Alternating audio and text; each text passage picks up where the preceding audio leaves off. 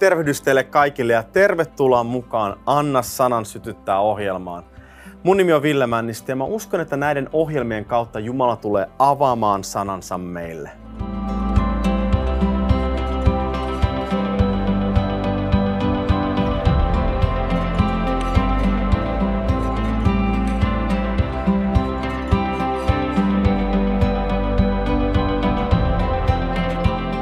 Tervetuloa mukaan. Me ollaan tässä ohjelmassa puhuttu toivosta. Ajatelkaa, meillä on toivo Jumalassa.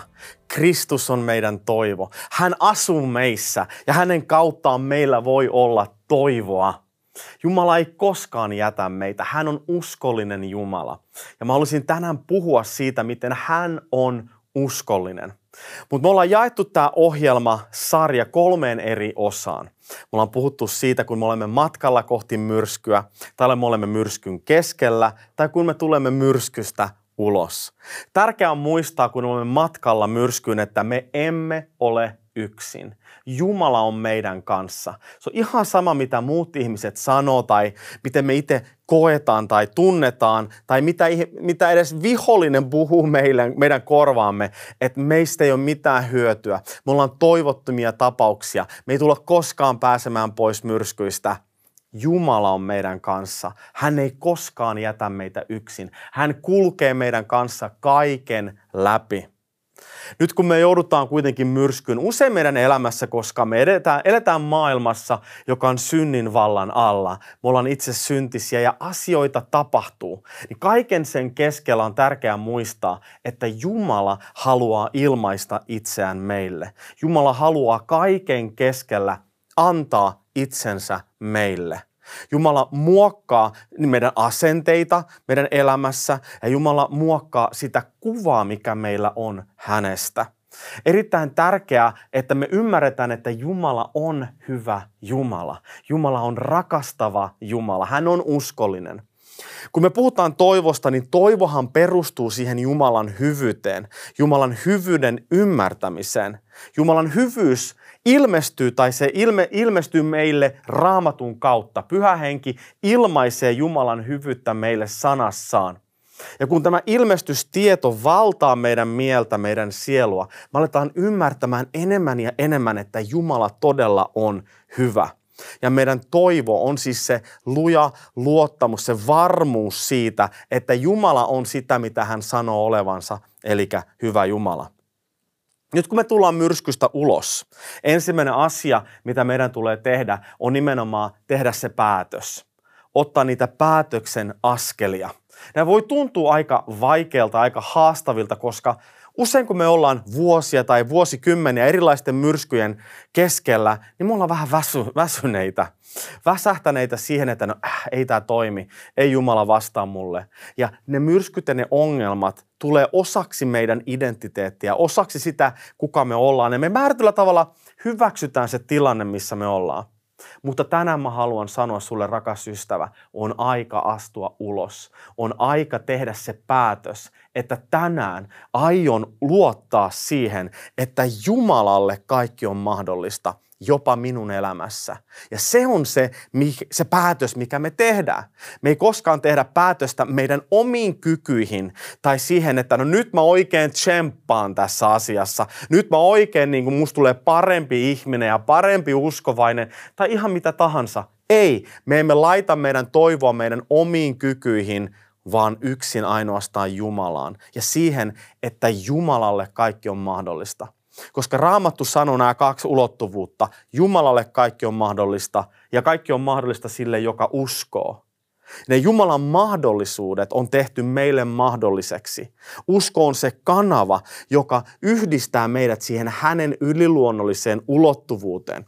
Usko nostaa meidät siitä luonnollisesta siihen yliluonnolliseen, siihen Jumalan näkökulmaan, niihin meidän elämäntilanteisiin ja niihin haasteisiin, mitä meillä on. Ja kun me tartutaan kiinni siitä, kun me tartutaan Jumalasta kiinni, hän tulee viemään meitä eteenpäin ja auttamaan meitä eteenpäin. Hän haluaa avata meidän silmät näkemään sinne näkymättömään, näkemään niihin lupauksiin, mitä hänellä on meille ja meitä varten. Tämä kaikki kuitenkin perustuu siihen peruskonseptiin, mistä mä haluaisin puhua t- t- tässä jaksossa, on se, että Jumala on uskollinen. Meidän Jumala on uskollinen. Ja tämä pitää olla se perusta, rakkaat ystävät.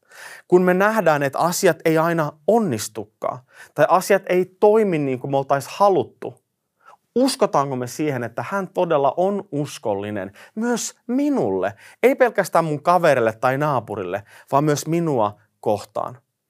Ja Jumala on uskollinen, hän on tasa-arvoinen. Jumala rakastaa sua ja mua ihan yhtä paljon. Mä oon tässä ohjelmasarjassa käyttänyt esimerkkinä meidän lapsettomuutta ja sitä, että mä en voi saada lapsia. Ja kesti 12 vuotta ennen kuin me sitten adoption kautta saatiin meidän ihana, ihana esikoispoika ja me rakastaa häntä niin paljon – mutta kaiken sen kivun keskellä, kun me yritetään saada lapsia ja ei onnistu ja vuodet vaan vierii. Ja samaan aikaan monet meidän ystävistä, perheystävistä, joita meidän ympärillä on, ne kaikki alkoi saamaan lapsia. Ja ihan niin kuin sienet sateessa, pup, pup, pup, pup, pup, pup, joka puolella kaikki saa lapsia, kaikki on niin iloisia ja me ollaan silleen niin kuin, onneksi olko jo, onneksi olko sullekin. Ja ai säkin oot raskaana, no kivat sullekin joo. Ja mun vaimon kanssa mietittiin, että entäs me? Että niin, että kaikki muut saa lapsia, mutta mitä minä? Miksi kaikki muut saa just sitä, mitä me eniten toivotaan ja rukoillaan? Ja kaiken tämän keskellä nimenomaan nousee tämä kysymys. Onko Jumala uskollinen myös minulle, myös minua kohtaan? Ja Jumala on tasa-arvoinen kaikille. Jumala on liittonsa kautta antanut meille kaiken. Kaikki, mitä on hänen, kuuluu minulle. Kaikki, mitä on minun, kuuluu hänelle. Ja Jumala on uskollinen, vaikka hänen ajotuksensa voi olla erilaisia, vaikka hänen suunnitelmansa voi olla erilaisia, niin silti Jumalalla on suunnitelma minulle. Jumalalla on ajatus sinua ja minua varten. Ja vaikka me ei aina heti sitä ymmärrettäisi, niin se ei tarkoita sitä, etteikö sitä ole. Jumala näkee meidän elämää kokonaisvaltaisesti.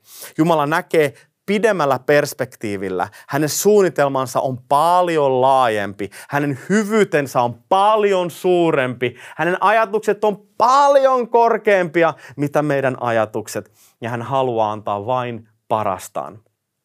Mutta rakkaat ystävät, se tulee kaikki tähän kysymykseen, onko Jumala todella uskollinen minulle? Billy Graham sanoi näin kerran, että minä olen lukenut raamatun viimeisen sivun. Lopulta kaikki päättyy hyvin. Ja mun mielestä on mahtava, ihanan lohdullinen.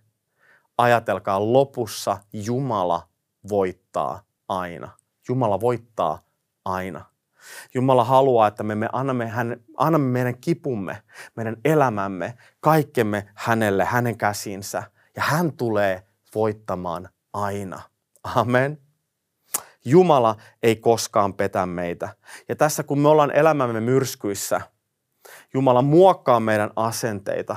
Kun mä kattelin kaikkia mun ystäviä, mun kavereita – jotka sai lapsia, joille Jumala vastasi niillä rukousvastauksilla, mitä mä halusin. Jumalan piti todella käsitellä mun asenteita, mun kateus, mun katkeruus, mun tällainen itseriittoisuus, itsekeskeisyys, erilaiset asiat mun elämässä. Jumala halusi käsitellä ja muokata mua.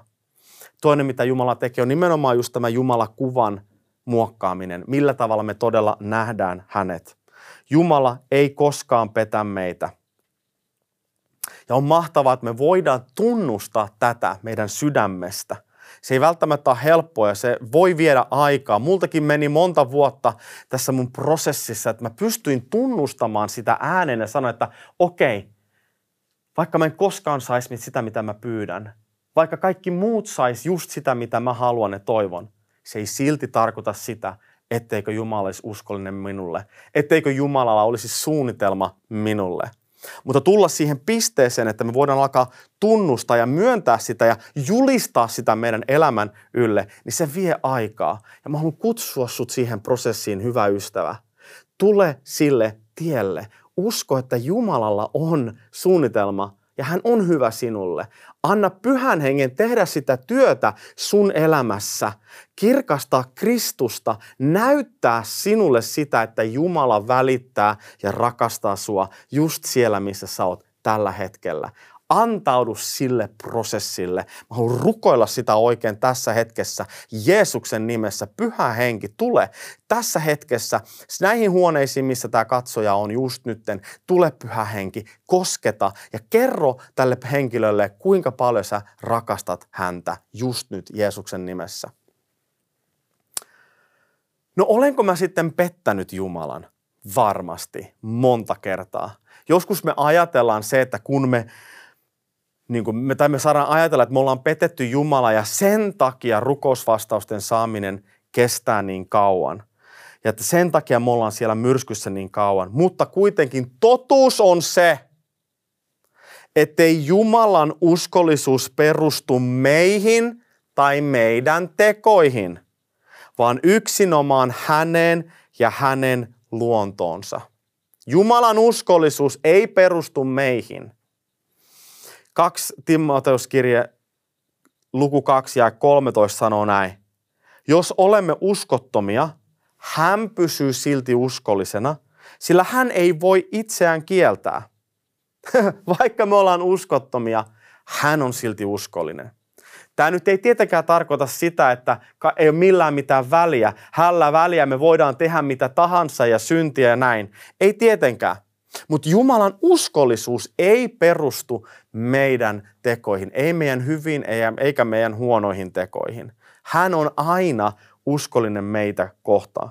Koska jos mä ajattelen ihan omaa itseäni ja omaa elämääni, mä oon kyllä pettänyt Jumalan monta kertaa. Monta, monta kertaa. Mä oon Jumalalle vihainen, mä oon tuntenut itseni petetyksi ja hylätyksi. Toisinaan mä oon ollut tosi hämmentynyt, mä oon langennut syntiin. Ja joskus mä oon huutanut niin kuin opetuslapset myrskyä välillä Genesaretin järvellä, että herra, etkö sä välitä, sä vaan nukut siellä.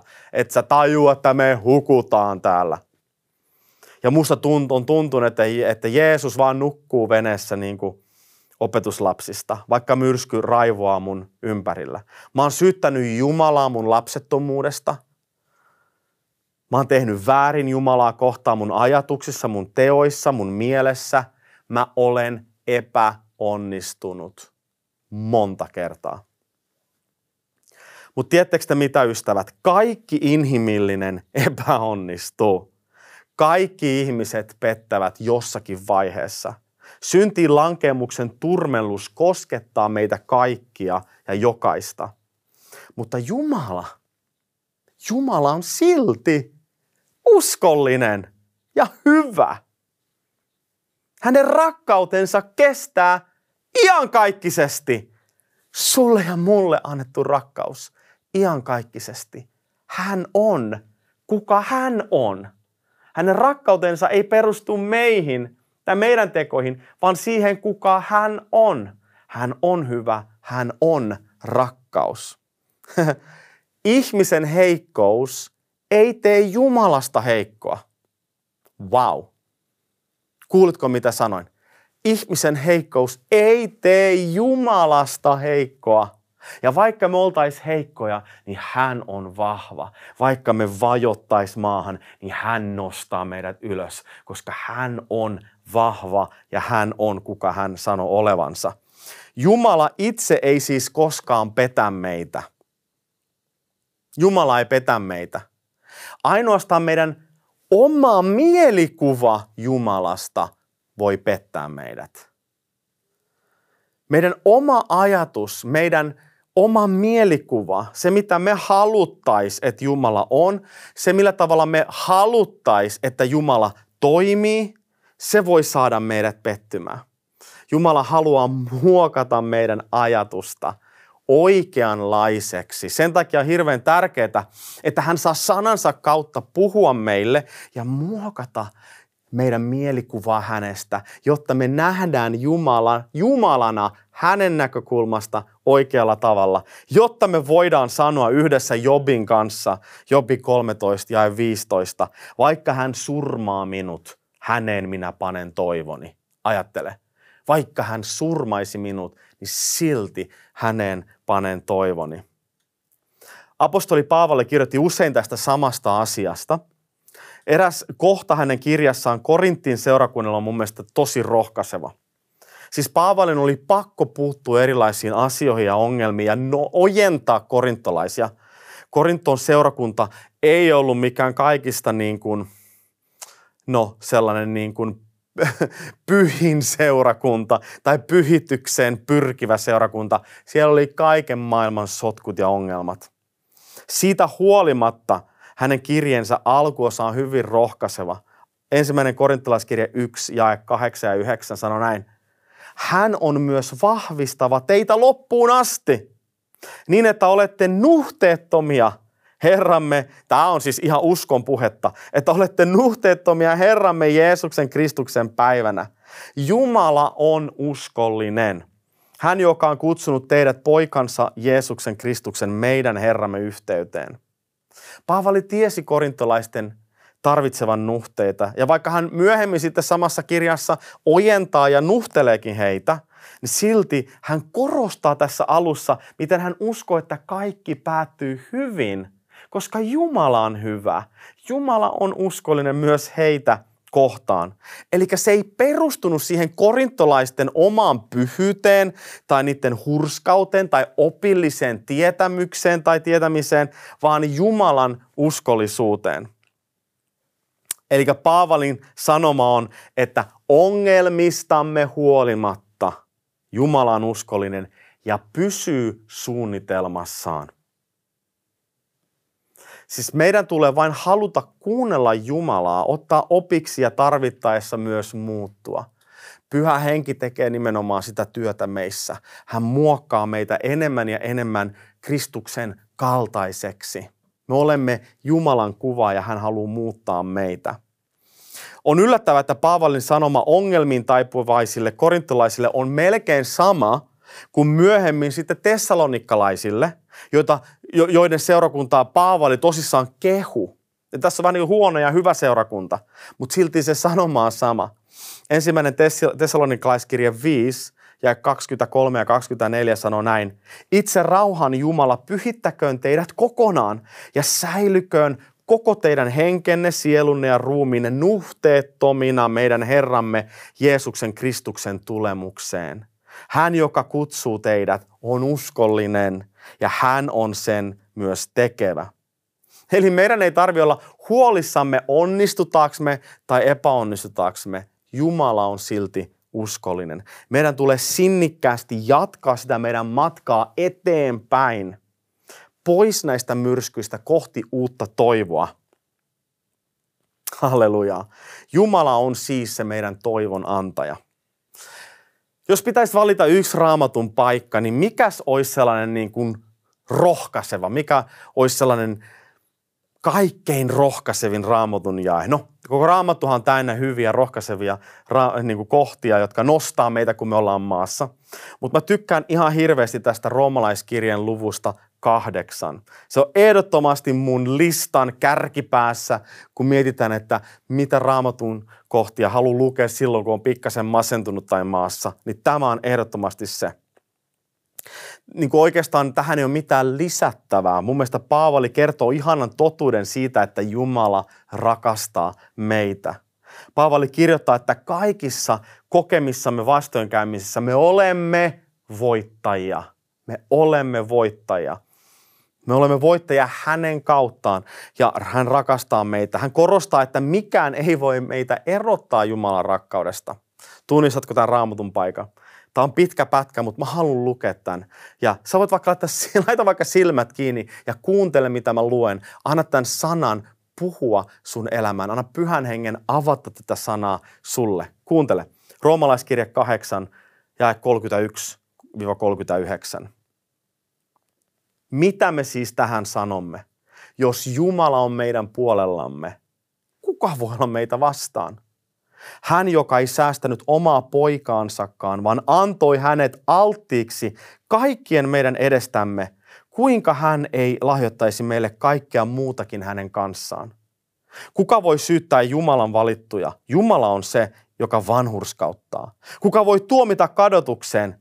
Jeesus Kristus on kuollut. Onpa hänet vielä herätettykin ja hän on Jumalan oikealla puolella ja rukoilee meidän puolestamme.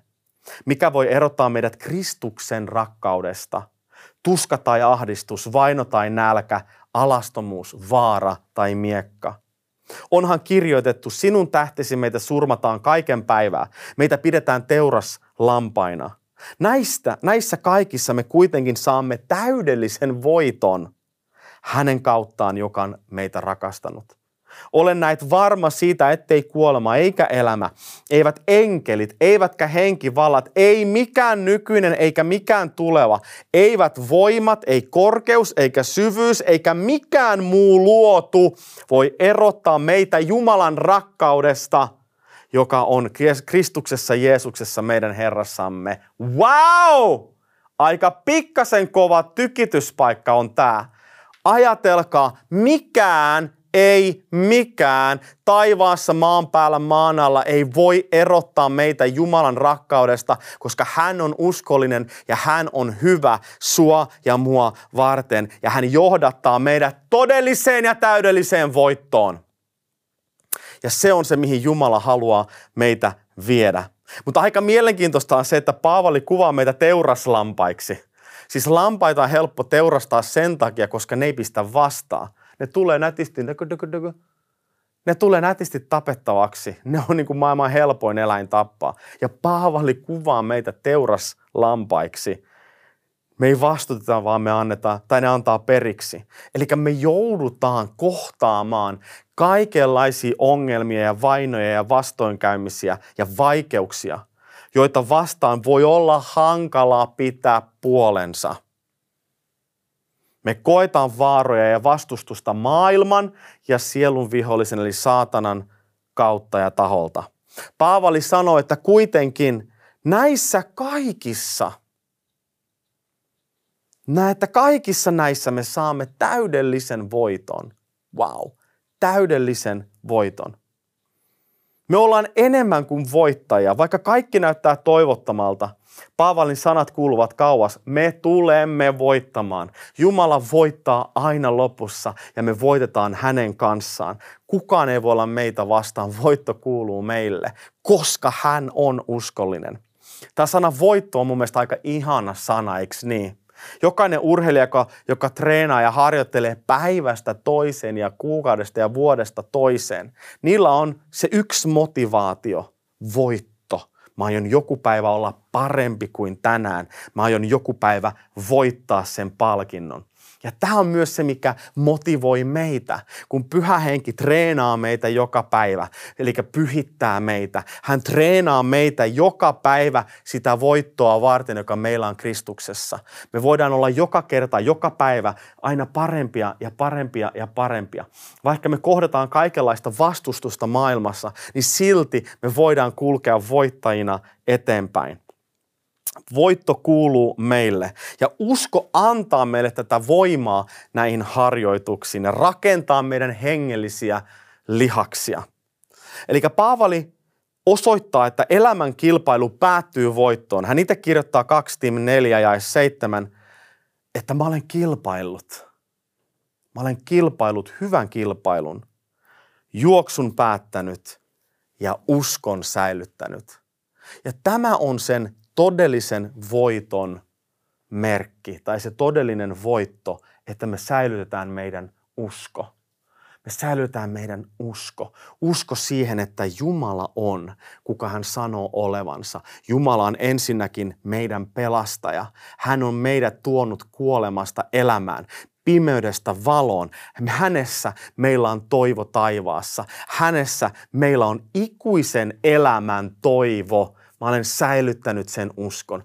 Mä olen myös säilyttänyt sen uskon, että Jumalalle kaikki mahdollista tänään, tämän maan keskellä, missä mä ikinä elänkään ja olenkaan, niiden vaikeuksien keskellä, jossa mä, jossa mä olen, mikään ei ole horjuttanut minua pois siitä uskosta, että Jumalalle on kaikki mahdollista tänään. Halleluja.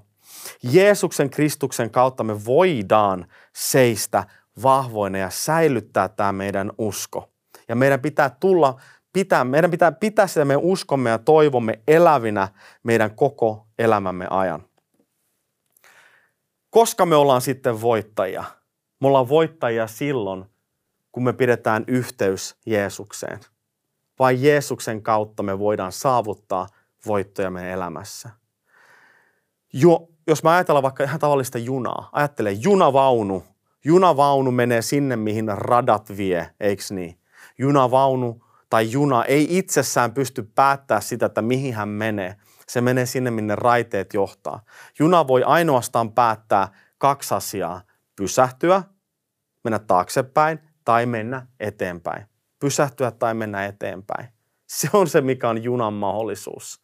Mutta raiteet päättää, mihin juna menee.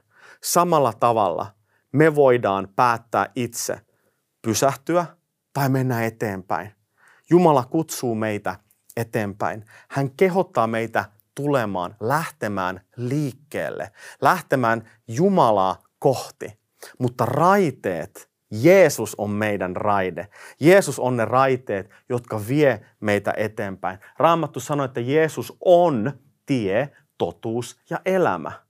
Tie, totuus ja elämä. Vain Jeesuksen yhteydessä me voidaan löytää se tie, mihin meidän pitää mennä. Jeesus tietää tien. Hän itse on se tie, joka vie meitä eteenpäin. Ja nyt kun me olemme häneen yhteydessä, niin silloin me voidaan pysyä sillä tiellä. Me ei mennä ojasta allikkoon, vaan me pysytään tiellä, kun me ollaan yhteydessä ja me mennään oikeaan suuntaan. Jeesus on totuus. Vain hänen yhteydessä me voidaan nähdä se totuus, se mitä Jumala on, mikä on hänen totuutensa meille, mikä on hänen totuutensa meidän, meidän elämästä, meidän suunnitelmasta, siitä mihin me ollaan matkalla. Vain Jeesuksen kautta me voidaan nähdä se totuus. Ja Jeesus on elämä kun me ollaan yhteydessä häneen, me ymmärretään, että Jumala on uskollinen, Jumala on hyvä. Kun tämä Jumala kuva meissä on, on kirkastunut, saanut, saanut sitä oikeanlaista näkemystä, niin me voidaan todella saada sitä Jumalan elämää ja sen elämän virtausta meidän elämän kautta. Rakkaat ystävät, yhteys Jeesukseen on se avain tässä. Hän on tie, hän on totuus, hän on elämä, hän on uskollinen sulle ja mulle tänään. Rakkaat ystävät, Jumala haluaa tuoda pois meidät erilaisista myrskyistä ja se perustuu siihen, kuka hän on ja mitä hän on saanut aikaan meidän puolesta. Hän on kuollut meidän puolesta, kuollut meidän syntien puolesta. Jokaisen myrskyn takia hän on uhrannut itsensä ja koska hänessä on se elämä, niin me voidaan astua ulos, päättää, että Jeesuksen nimessä on aika mennä eteenpäin. Mä haluan julistaa tätä sun elämän ylle, joka katsoo tätä just nyt. Jeesuksen nimessä on aika astua eteenpäin, olla yhteydessä häneen, Jeesuksen Kristukseen ja löytää se tie, se totuus ja elämä just nyt sun elämäsi ylle. Jeesuksen nimessä, amen. Jumala teitä oikein, oikein, oikein paljon siunatkoon ja nähdään ensi kerralla.